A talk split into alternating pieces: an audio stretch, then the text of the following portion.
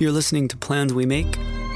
I'm Ryan Lott, founder, composer, and singer for Son Lux, and this is our first of three episodes discussing the theme of reinvention with some of our favorite artists, friends, and collaborators. Today I'll be talking with my longtime friend, Roberto Lange, better known by his stage name, Helado Negro. Roberto is a gifted producer and songwriter, an incredibly unique musician in my mind. He's just released his latest record under the moniker Helado Negro.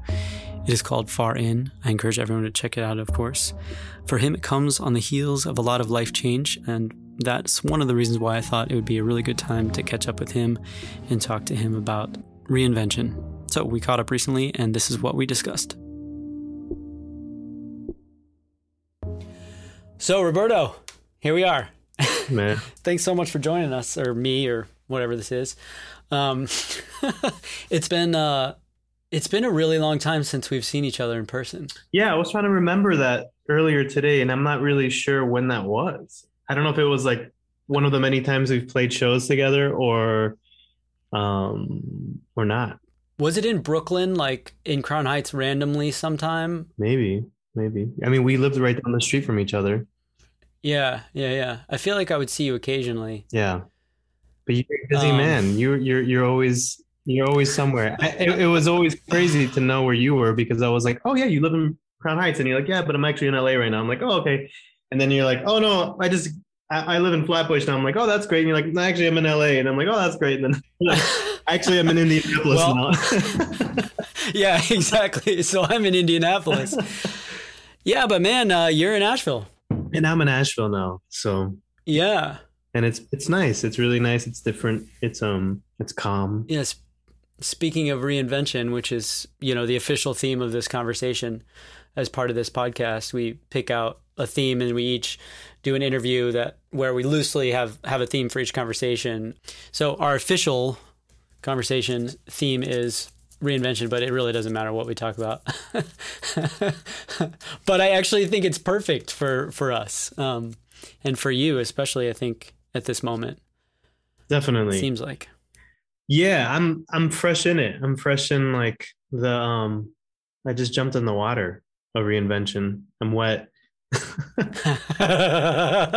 and uh it's it's um I'll have I'll have Chris, our producer, like throw a bunch of reverb on that word, like right as it. I'm I'm I'm in the deep end right now, but um it's cool. It's it it's you know, living in I lived in New York for 15 years. Previous to that I was in Atlanta and I hadn't made a big move since then. yeah, meaning moving from Atlanta to New York and then now moving from to Asheville. I, I didn't know what it took to make a big move like that, to be honest. I thought it was going to be pretty easy. And, and it was like emotionally and like physically. I mean, the physically exhausting thing was what I was anticipating, but the, the emotional, like, um, strangeness of the because of the disconnect because Yeah. of the disconnect from New York in particular, or the disconnect from something. Just when I left New York, it felt like you can't lose New York because New York goes it goes on its way without you. Like New York doesn't care about you at all, and that's kind of like its strength. Um, the even the people that are there are like like we were just saying, not really always there or not often there. And so even the sense of community wasn't really about the location so much that they live, so much as their connection to New York. Um, I felt like I could leave New York without too much, you know, I wasn't too, it wasn't too romantic um, to to move to LA because, in in a sad way, because I felt like New York was always going to be be there. You know, Mhm. do you feel that way? Absolutely. I think in some form, I'm not, I thought about it a lot. I thought about it in the sense that there was a lot that we had experienced there, and there was time.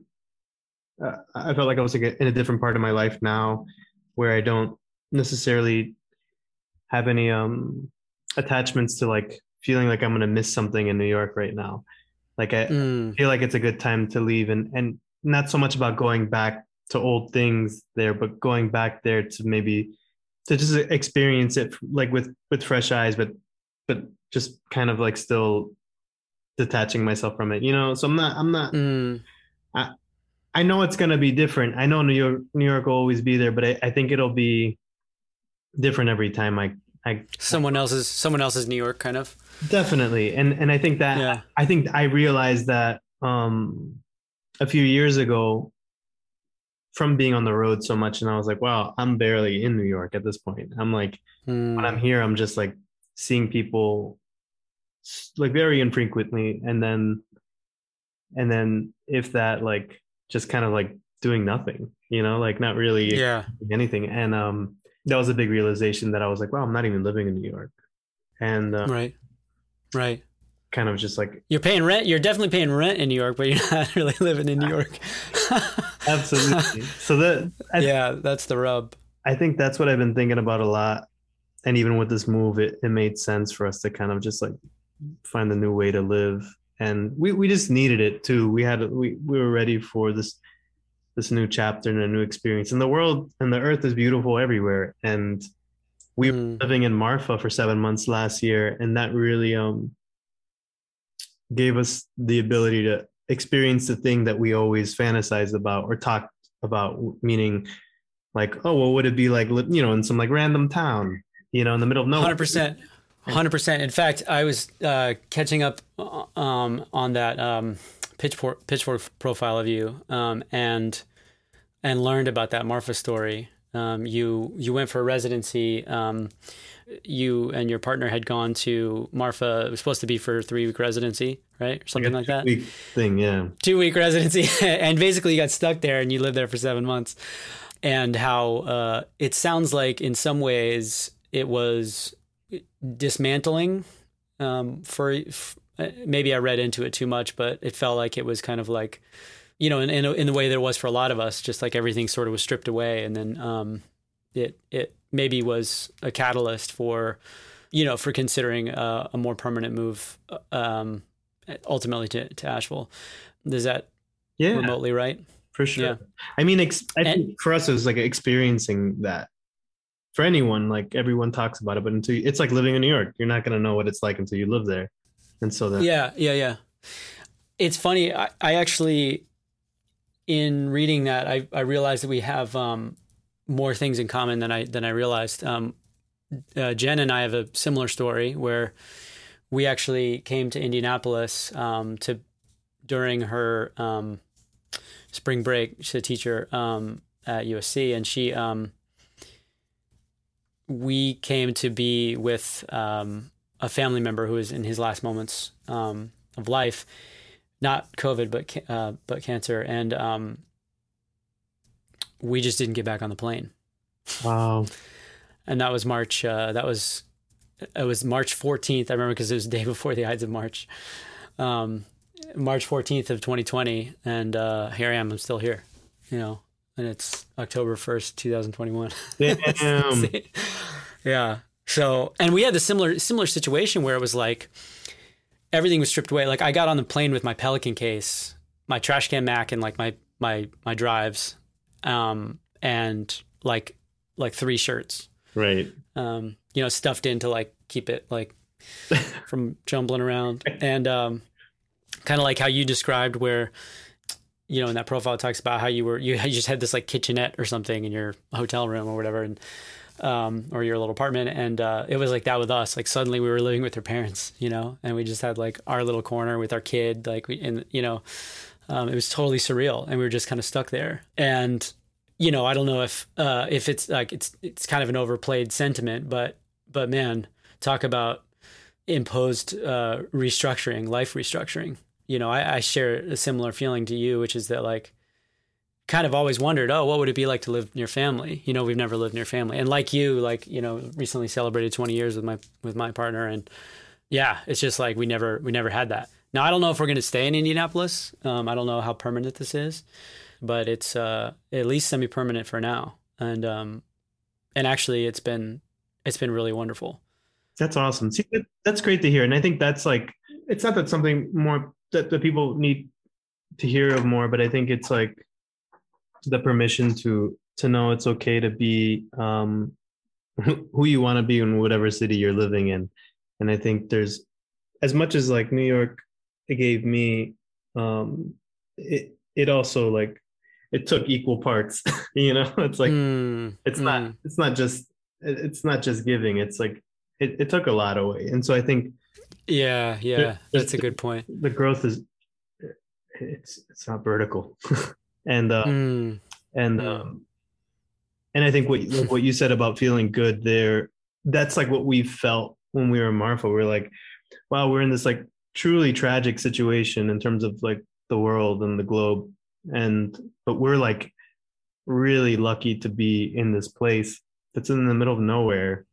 Yeah, yeah, isolated by design. yeah and we were just able to just like walk outside every day Yeah, around I mean, honestly, that's yeah, that's why we left LA. I mean, why we didn't get back on the plane. It was like, well, you know, we got a little toddler and we can't even like go outside, and you know, it's LA, so we live in a small house. Um, I don't think we, this is survivable for us. Um, and I mean, that was our dream. Was like, how can we make it so he doesn't know that the world is falling apart? Right. Um, you know, it doesn't even have a doesn't even catch a whiff of it. You know, um, and yeah, so we were we were so fortunate. Not everyone was, but it was kind of like that with you and Marfa, maybe, which is that it took this like situational isolation, which you sort of in many ways had to luck into. yeah Um, I real yeah, I realize in context so many lives, like you know, that's we're the fortunate ones in that in that way. You know. No, and we had to be really sensitive to to the amount of folks that we knew back in New York, where it was like folks were just you know stuck in their apartments, and it was Yeah, like Raf- Rafiq, man, would he was like, he would just talk about how like it was just so haunting for so long. Like all you'd hear is just sirens, you know. yeah, None of the, none of the none of the life sounds, all of the, all of the death sounds, you know. It's really really so intense. yeah, Um, and it was hard to kind of like it was weird because we were like fuck, we're like actually in this. We were staying in the article that you read. Um, there was you know he edited some things out, but um, I, we were in this really when we the first three months we we were there, we were in this really amazing house with this beautiful kitchen and like so like the first three months were like enchanted. Yeah, I, I, we were, we were- Yeah. this is insane that we're like in this beautiful, uh, this beautiful home. Yeah, and yeah, and even yeah. like the hotel wasn't it, it wasn't terrible. It was just like, you know, the last Yeah. months we were there, we're like, okay, so we have this uh, uh we had this like mini fridge, and we bought a um, what's that called? Damn, what, what what's the thing that everybody uses now to cook the the pot? like a hot pad, like a hot. no, the instant pot. You know? Oh, I don't know about that. Okay, so it's like a Apparently, not everyone uses it, Roberto. Everyone who probably lives in New York. who yeah, yeah, it's true. It's true. I got a proper kitchen now, so But um, it was interesting, but it was um, it didn't really hit us a lot. So yeah, yeah, yeah.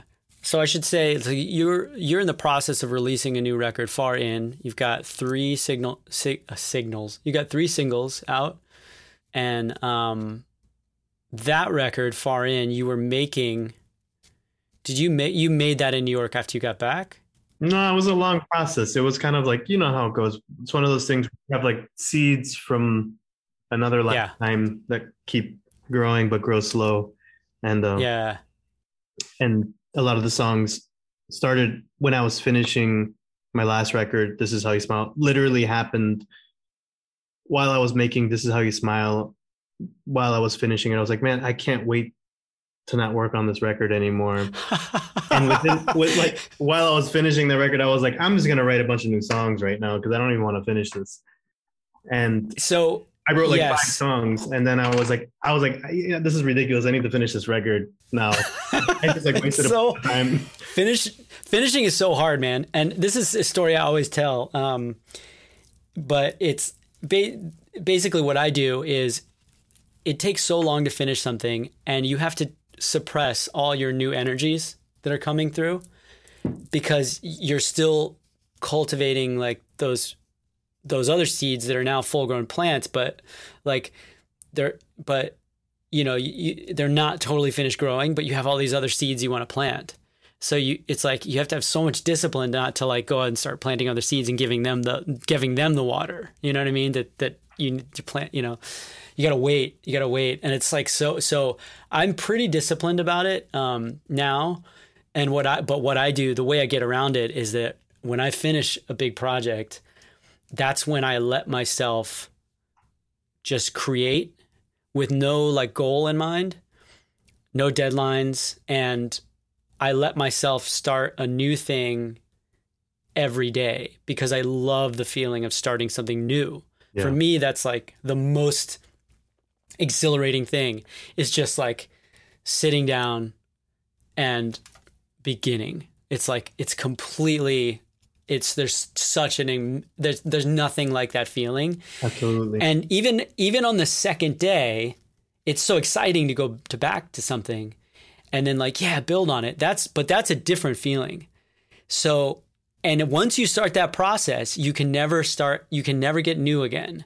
And so what I do is I like take all that pent up creative energy and every single day for as long as I want to, I let myself start something new. I don't pull up the project from the previous day, nothing. I just like for 10, 20 days straight, I'll just do something new. And that's, that's my reward for like having the hmm. patience to like, to not do what you just described that you did.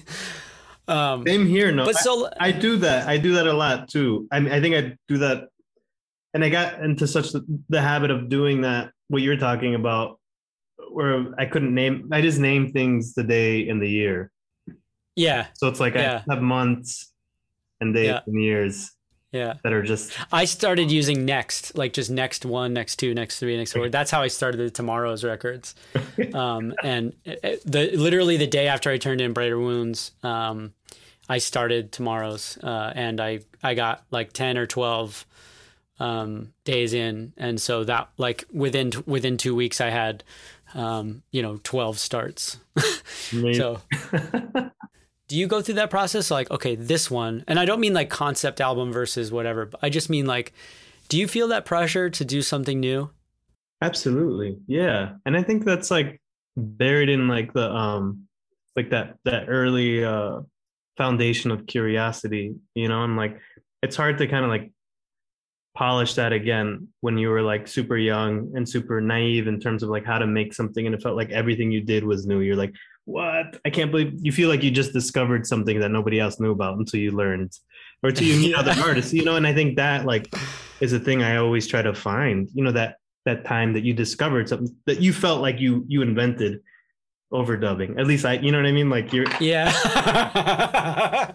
like that something like that I feel like is so um it's so like invigorating, you know? And I think that for me that's I know there's like a more complex level to that now, like where it's not just about something like that it's like a cumulative processes processes part of processes and, and and ideas and techniques and stuff like that but i think the thing that i've i've really opened myself up to the most to get to that place now is letting go and trusting the people i work with more um and mm. allowing them to kind of reveal a world that like i'm not even seeing in front of me and trusting that like like letting go of whatever like I think is the way I think my idea should be, and letting uh, yeah the outside influences kind of get in there, and then all of a sudden it's like I feel like I found what I was looking for, like with what you're describing, like looking mm. looking for something new, looking for a way to try to um, do something new. Yeah. Yeah, no, I, I can absolutely relate to that because, you know, like Son Lux, which is my, you know, primary project, obviously began as a solo project. Um, you know, when I met Rafiq and Ian, it was the first time that I felt I just was like immediately learning from from these guys and and I was like immediately changing as a musician, just like having yoked with them like for performance, you know, because at first it was we were just creating I was just, you know, putting together a live band, you know. Um, but then it was like immediately these guys were like I could tell that there was this like oh i could see so much more of the horizon and so yeah i can i can kind of relate to that feeling you're having when, i think I, I, was trying to get to like what you were saying and i think that's how i get when i feel like that now i'm i try to open myself up more and not feel so isolated and trying to like find that an answer to mm. you know like i want to i feel like that's the answer to a lot of mm. problems and i think with music it, it's it's helpful as much as like um we get so caught up in um at least I do. I get caught up in what I think my how great my ideas might be. and most of the time I'm, I'm kind of doing the same thing over and over again. And I want to do something new, and I think doing something new is is doing that. So man, so like how are you thinking about touring now? Cuz I know you've you've been redesigning a life pace. Yeah, touring is strange, right? I don't know. What do you guys? Yeah. We're not I mean, we're I'm not going to it's you know the strangest thing is and I think it's the most exciting thing about this is like every record previous to this um everything has been like you got to have a tour you're, you're, like on the road. There's so many assumptions. There's so many assumptions. It's like this is the way it's done. You got to do this. This per- percentage of your time is this and then this percentage of your time goes here and then yeah. it's all like laid out for you and this is what the, the label wants and this is what you know and there's a and you're already like there's so much pressure to just um accomplish all of those expectations and um and and you yeah it's all pre it's all, almost feels like it's all built into all of it. And um, it's been kind of awesome to not have to mm. be on the road immediately. Mm-hmm. Like, mm-hmm. hey, the album's hit. Yeah. And um, so we're just playing one show mm-hmm. mm-hmm. in November. Gonna play a secret show in in in October in New York. But um, most wait, you just said November. Is that is that because you're you said November at first, but then you said October. Is that because it's so secret that it's like potentially one month or the other? no, there, there's a show in November in Miami as the oh, okay as the um album release show or, or that's what I'm yeah calling it. And then something we're gonna do in October that's a little bit more low key, not really yeah. like a show per se, but I'll perform some songs. Um, and then next year, uh, I guess we're gonna we're we're booking a tour. We're yep. it's confirmed. It's like, like T, TB, TBD, right? Like for but like what reality is going to you know allow. I think the yeah we're in the same the same boat. Everyone's like um everyone just like was excited to just book everything they could this fall and then like there was nothing to be able to do this fall and then everyone's like canceling left and right now and um and I don't know where that leaves everybody, but it, it's just like confuse. It's it all feels so confusing, and, and I don't really know. There, there's a lot to be said, and it's hard to not. Yeah, but but COVID aside, like I mean, which is hard to say because it it's you know it's a governing principle of life now, but or um, factor of life, but more on just like the spiritual uh, life practice tip. Um, you know, you've said that you want to do this record different differently that you know in the way that you create and and support it with touring and um, yeah, I'm just wondering if you if you feel like this is kind of like the new you, um, and if it's if you feel like you're still album cycle guy or or if you're free from that. You yeah, know what I'm saying? I think I do. I don't know what I, I don't know. I don't know what I am at this point.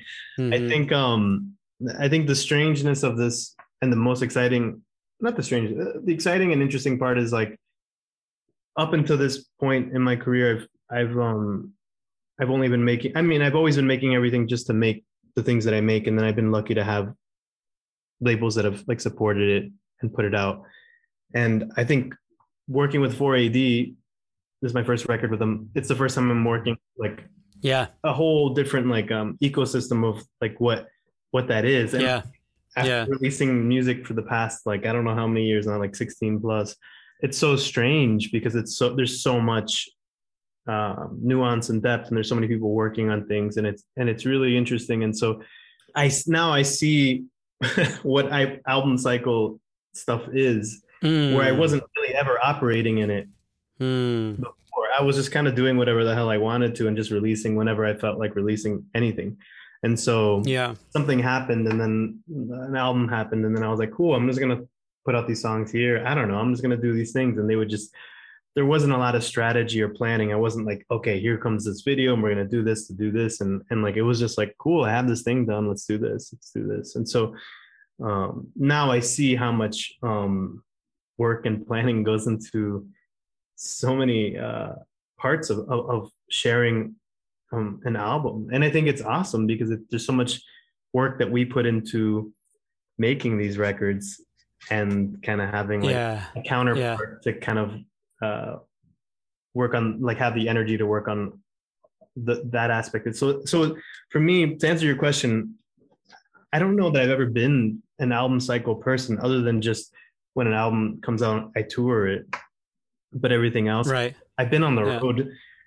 I think I was on the road since 2014 until 2019. I don't think I'd stopped. I was Yeah. Yeah. on tour, and so it was just like uh, it was just always just like a flurry of things always happening, and and nothing ever stopped. And so now I'm entering this like world in a completely different way with with releasing records, and I hope this relationship with this label with 4AD is is long lasting because I I think it's cool to have like this this team, you know, and it's and it's, Yeah. Yeah. Yeah. it's really exciting in Yeah. that respect, and That's awesome. I could keep releasing music for the rest of my life, and and That was going to be my next question actually is uh you know like well it's two questions and it's a question I these are questions I ask myself. Um it's like a 10 year it's the 10 year question which is did 10 years ago am I doing something now that I 10 years ago would be to what degree would I be thrilled to what degree would I be disappointed? um and then like the inverse or or the like a related question is 10 years from now, knowing how fast 10 years goes by, who do I want to be? What do I want to be doing? You have any meditations on those things?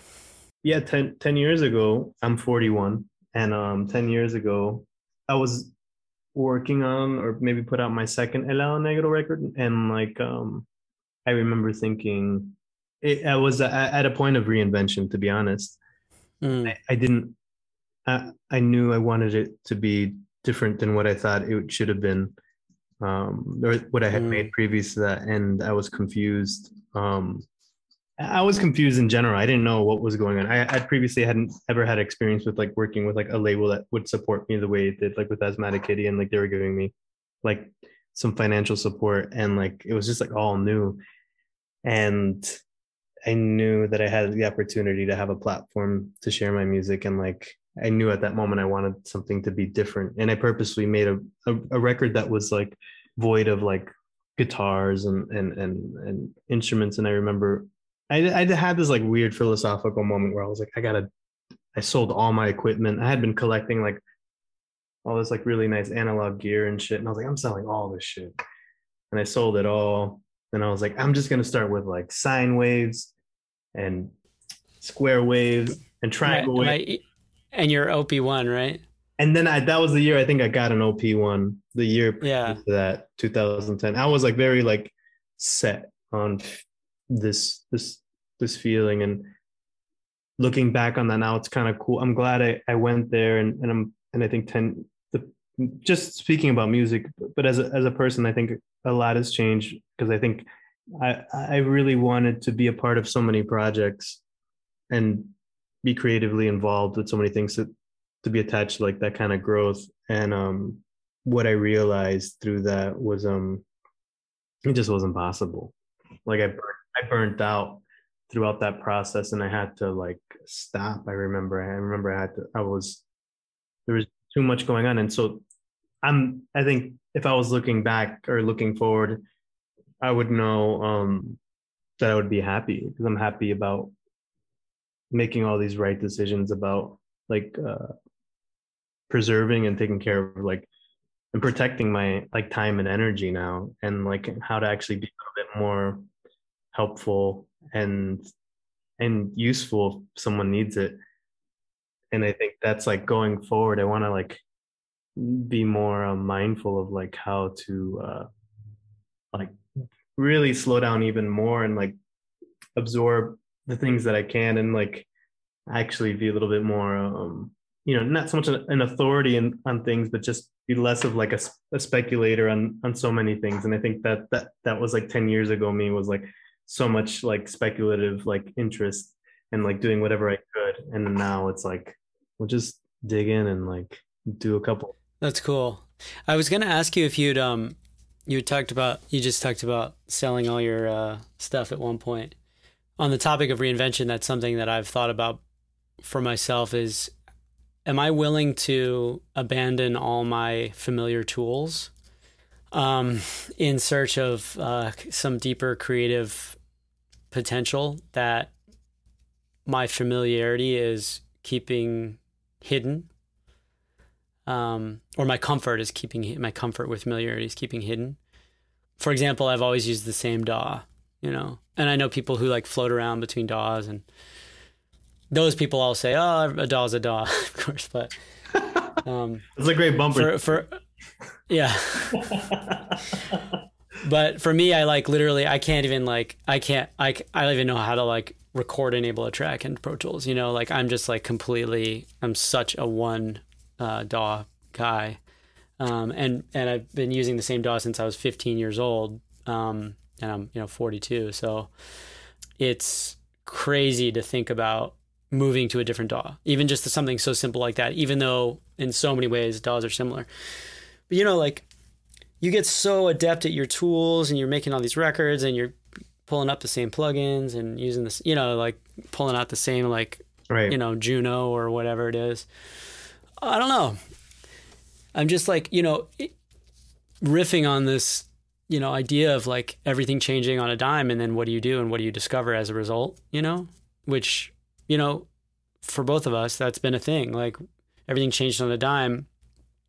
Fortunately for us, we found ourselves in in mostly favorable conditions um, thank God. Um, but you know, and in, and in that context, we learned a lot about ourselves. We were able to to reinvent, to change our way of thinking, and to to pivot. Um, and I'm wondering if, as a creative person who makes things, um, if you ever ha- felt tempted to do that again, to sort of like get rid of all your stuff and try a whole new set of tools, or or ha- have you been there, done that? I do it. I do it often, actually. Oh yeah. Yeah, I do it a lot. I do it as a practice. I think I do it. Hmm.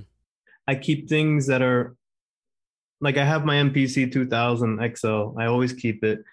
I always have it ready to go, and I and I try not to buy many things, and I try not to download that many plugins, and I try not to um, I try not to buy too much shit, and I try yeah, to yeah. um, whenever I hit a brick wallet i i have like exercises that i use like creative exercises mm.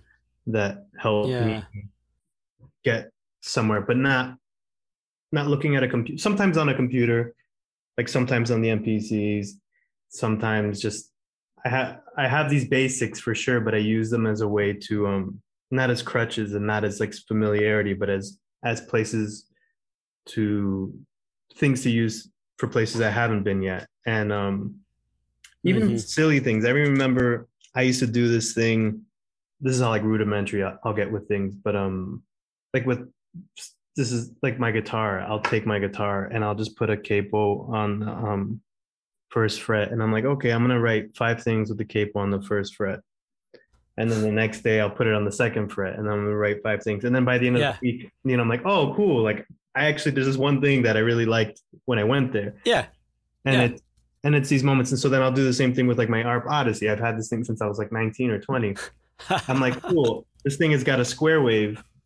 You know, like I'm just gonna open just a square wave and just yeah listen to the square wave and work with it. And and yeah. these are all things that exist with what we're doing. Every single tool that we use has all these basics in it. And so there's yeah. nothing just like how can you how can you assign yourself like these uh these exercises that are gonna like reshift your process yeah because it's like you could buy all this new stuff but it's like all the stuff is all the same things that you already have. It's like yeah. it's in a different format and it's just gonna but it's yeah it's an easy lie. I mean it's an easy lie if you feel stuck or you just feel you know you got your paycheck and like you just like feel like okay now i'm gonna be able to make some a great new beat because i because i'm gonna go buy this like you know $69 plugin or something.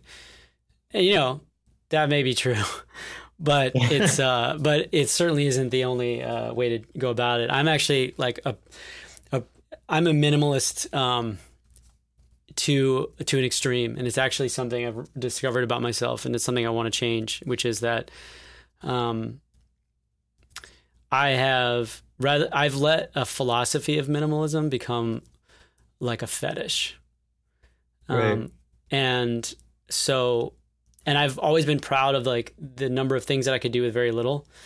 Um, but I've let I've gone overboard and I've let I've let myself be closed off to certain new tools that could expand my potential. Um, like just because because I don't like it's, it's like a it's a it's a prideful place really um, in in my spirit. It's like me saying like, "Oh, I don't need it." You know, it's like, well, that's one question. That's one way of thinking about it. But like, could could it help you? You know, never really entered my mind. You know, and so I'm actually like kind of on the other end of the spectrum. Um, a lot of people, you know, I think of me as an electronic musician. It's like I've literally never owned a hardware synth. Um, I've never owned a. I, I'm a beat maker. I've never owned a hard. I've never owned an MPC or anything like it. You know.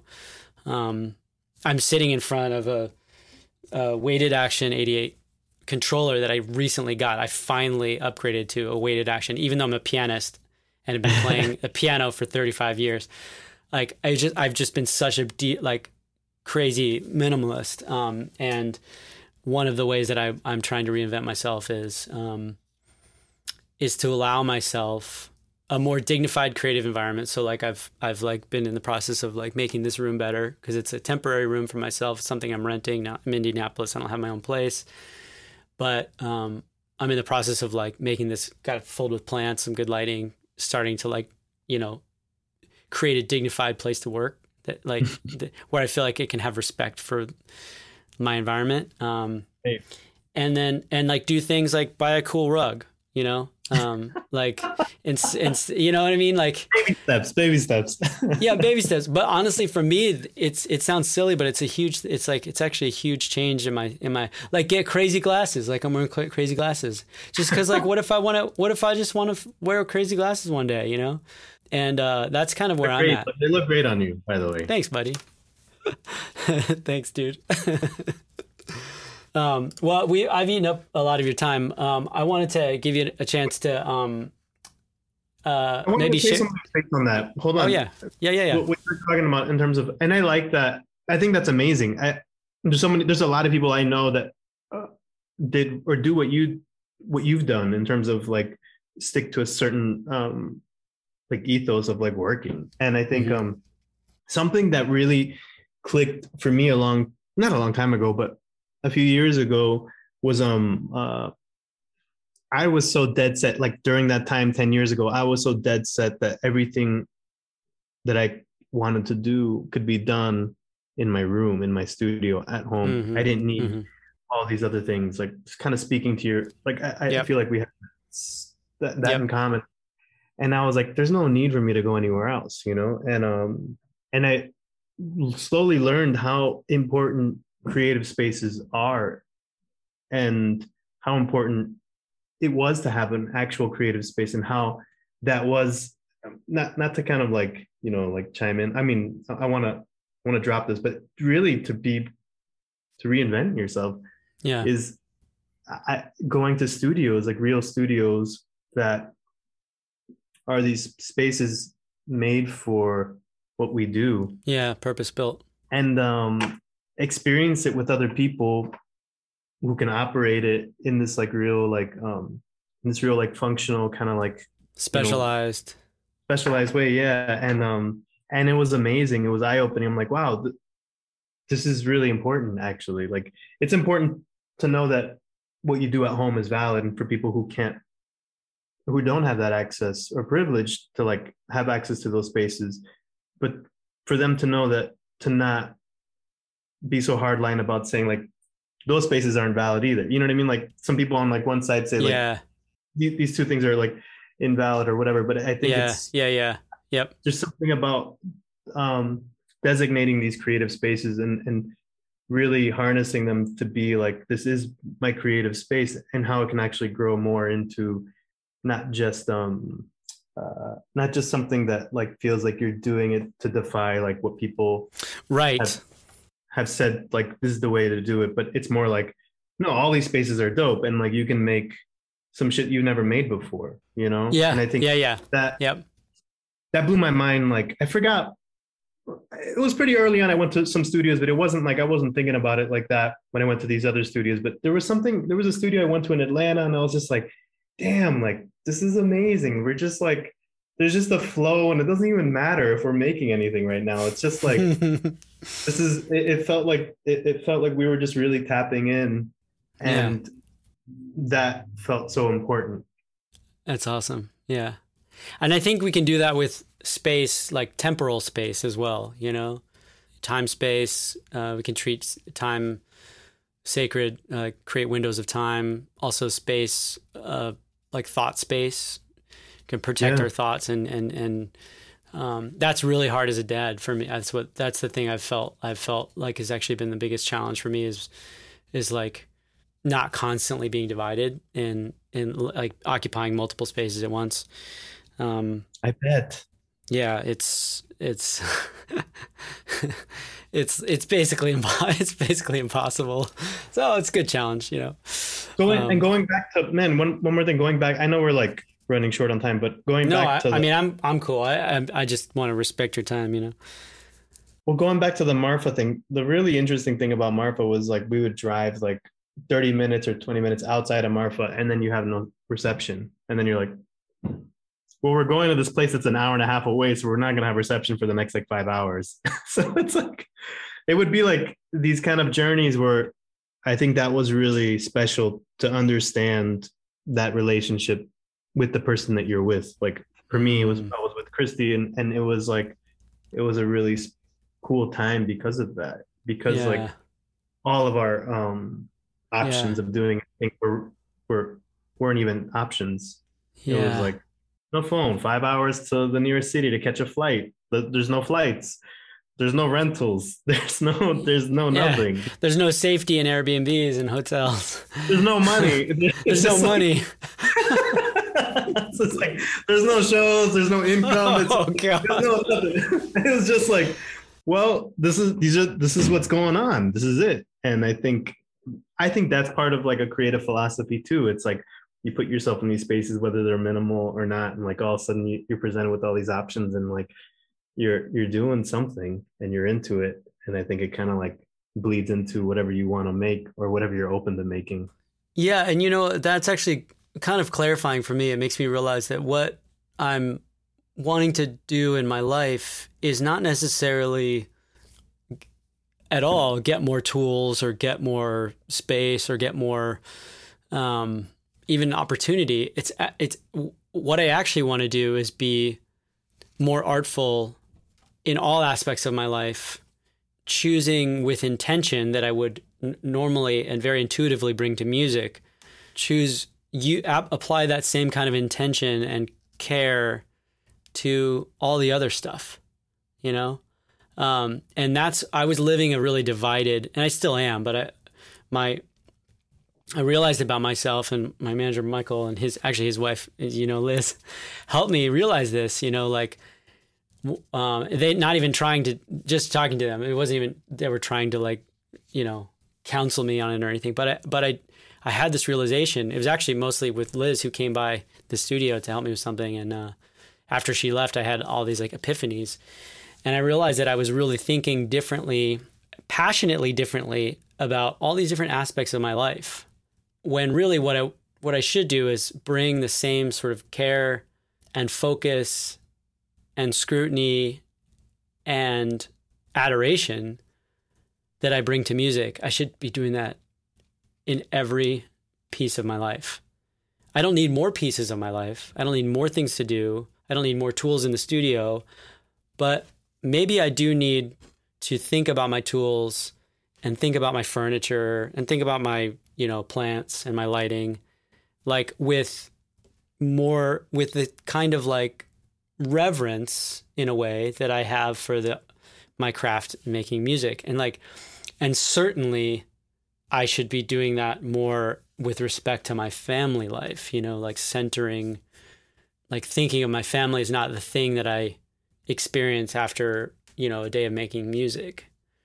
It's Mhm. like no, like the whole day is making art, you know. Mhm. The whole day is making art. It's like how can I be artful as a parent, as a husband? How can I be artful as like like even if I'm at, at Lowe's, you know, like how can I be artful in like what and you know what I mean? Like was it Lowe's? I've read- Lowe's today. Yeah, and I, I man, I respect that a lot. It's like one thread for sure. This is a little tangential. Ten, ten. Man, I can't say this word sometimes. Tan, tangential. Um, That's right. But, That's uh, good. I read. There's there's a really good writer that I that I um I like, and um they wrote something. that I really dug, which was which was like I said, it's a little tangential, but it uh like treat everyone that you don't know as if they're having the worst day of their life. Mm. And I think um Mm. I think it's like kind of like kind of like a uh, it's a feeling like you're you're, you're you know with everything that you're doing you're you're like have more openness and I guess it's Mm. empathy but um but Yeah. I think that's a, that's something that's a thread that runs through like I think what you're talking about too it's like you kind of like you got to care about yourself yeah. in a Yeah. open way and care about like all the things that you got involved in your life in a way more open way and not so like and that's hard that's hard Yeah. to manage Yeah. Yeah. that's the thing that I think it's easy to kind of memify it, but I think some some folks don't realize that shit might take like 10 years until you're like, oh, Yeah. oh damn. I feel like I actually have a grasp on like how to do this. And I feel like that for myself, going back to your 10 year question. Like I feel like I'm in a place where I'm like way more understanding of like uh the things I'm doing every day than I Mm. was before. I was like Mm. way more divided. I was way more like this happens and then I'll do this, you know? yeah yeah yeah yeah yeah that impact and and you know that empathetic posture um is like if we can learn to be more empathetic toward others then then um like i feel like that's a gateway to being kinder to ourselves as well. Um and i think a lot of us have you know some people it's easier for them to be kind to themselves and other people easier to be kind to others. And it it's not this it's not one or the other a lot of times. Um, and actually one of the things that had happened you know as i thought about as, as like right before i started having all these epiphanies is there was a dear friend of mine was they were going to come two two two friends were going to come here to indianapolis to work on some music for like 10 days and my space like the walls were like puke yellow i had like this white um drop ceiling like terrible lighting like all this like old uh like acoustic stuff from Michael's basement. You know, everything was just everything was like I didn't have any extra chairs. Like I got one from like one of them I was like off the street or whatever, and you know, and I had been so like, and I was like, oh man, this is not a good. This is this is no place to work all day long, like to create all day long for ten days straight, and a few days later. And so I was like, what am I going to do? How am I going to do? And it is originally why I asked Liz to come over. But then it was like, just to kind of help me think about what I could do. And it dawned on me right after she left is like, I was saying that it, this was not a good place to create for 10 days straight all day. And I had just spent 10 months all day, every day creating in this space. Wow. And it was just like, why was I? I know this is to be true, and it's something I intuitively uh, thought about and imp- applied to my friend Nathan and Katie. Why didn't I have? Why wasn't I kind enough and have enough respect for my just for myself? Like, why did it take thinking about other people seeing it and being here for me to like be like, yo, like, no, this is terrible. Don't do this anymore. This is within your control to do something about. And you know, I realized everything about this space that was really hard to, to that's really hard to come by if I tried to find it. Cheap rent. No, I don't have any, shared walls. I have I sh- I have my own HVAC control, uh, which as you know with audio is like essential. You got to be able to control your own HVAC. I got no one above me. I got no one below me. I'm well positioned in the building where I'm not making any like nobody. I can't hear anyone. They can't hear me. Those are like really hard things to find in a rental, and I have them. Meanwhile, I've been thinking for so long about all the things that I didn't like about this space. And you know what? All of those things were entirely within my control to do something about. Right. And then it was just like, boom. It was like, oh, I just had like, you know, and so I, that's why, like, partly why I'm like in this, I think reinvention is like, like where I'm at right now. Um, and why like this conversation is, is a good time to have it. And it's nice to, I love that. yeah. And it's been And a I'm- good excuse to uh, connect with you again too, which is awesome. You are blowing my mind right now because I think um I think Chrissy and I have had similar conversations initially when we got here and then our situation here is so great in comparison to Brooklyn and just great in general in comparison probably to anywhere. And you know, I think initially you focus on all these things that you're just like unhappy with. We're renting Yeah. here. And yeah. it's- and Right. and it's a funny thing how that can be such a um like default mode and Mm. uh, with spaces. Yeah, that's And, exactly um, it.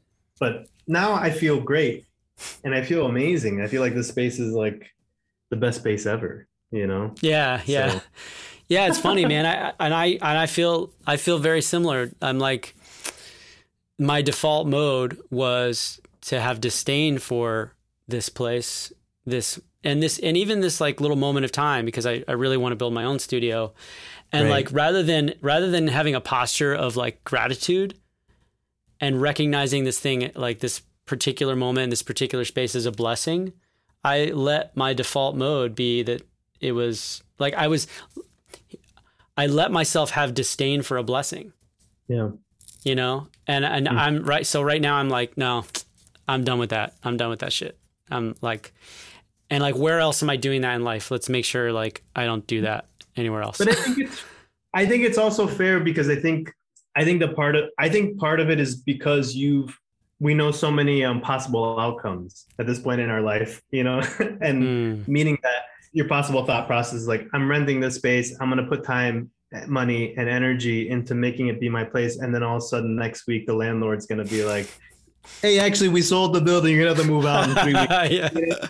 Yeah. And, you know, knock on wood, I'm sure that's not going to happen, but I think we've, I think it's like something that you know. Yeah, and it comes. I think it also comes with being a New Yorker for so long and being like living in Los Angeles for so long, being like a consummate, you know, renter and a and a coast, you know, coastal person. Like you just, you know, and like someone eh, with the with also with the like with all the default, like you were saying, the default modes, um, to just not settle and to like don't don't like don't invest too much in this space because emotionally or otherwise because your landlord could like come knocking you know like that kind of thing. But i've missed out. I feel like i missed out on um, some like really like wonderful energy and i'm feeling positive about about it though because i feel like well better to have learned it you know when i have and to be doing something about it now than still not having learned it. So i'm i'm i am thankful for it um for the experience you're, inspiring me right now because I think there's like more I can be doing now. So Yeah. it's great. I love it. Awesome. Awesome. Um, well, man, thanks for uh, taking so much time and hanging out with me. This is so cool to do. Um, like these, this podcast series has been a very cool experience to like basically have a very, you know, have an excuse to like reconnect with a lot of folks, um, or connect for the first time with a lot of folks. Um, so I'm, I'm just thankful that we've, you know, we've gotten together again. Um, me too, man. yeah, and uh, man, blessings to, uh, to you um, and Christy in uh, in in Asheville, and uh, I guess we'll cross paths either there or somewhere else. Maybe you're not you're not touring, but we will. So I think, um, you know, when we blow through, we'll have to connect for sure. For sure. I'm sure we'll see each other sooner than later, man. And Awesome. likewise, love to your family and all the beautiful things y'all are doing. Thank you, thank you, man. Thanks for having me. I'm yeah, honored. absolutely, absolutely, Roberto. Okay. See you, see you, buddy. Later, man. Later. My favorite thing about this podcast has been uh, being able to catch up with friends and um, catalyze conversations I might not otherwise have or maybe have been putting off. And I just want to thank my friend Roberto Lange for uh, joining me on this one. Head to heladonegro.com. That's H E L A D O N E G R O.com for more about his work and follow him in all the usual places. Plans We Make was created by me, Ryan Lott, Ian Chang, and Rafiq Bhatia, and was produced and edited by Chris Jacobs. Special thanks to executive producers Michael Kaufman and Hannah Hauser for all their support. Be sure to subscribe to Plans We Make wherever you get your podcasts. Next week, guitarist Rafiq Bhatia will be taking the host duties and interviewing legendary guitarist Bill Frisell, followed by drummer Ian Chang's conversation with musician and collaborator Shara Nova of My Brightest Diamond. I'm Ryan Lott. Thank you so much for listening.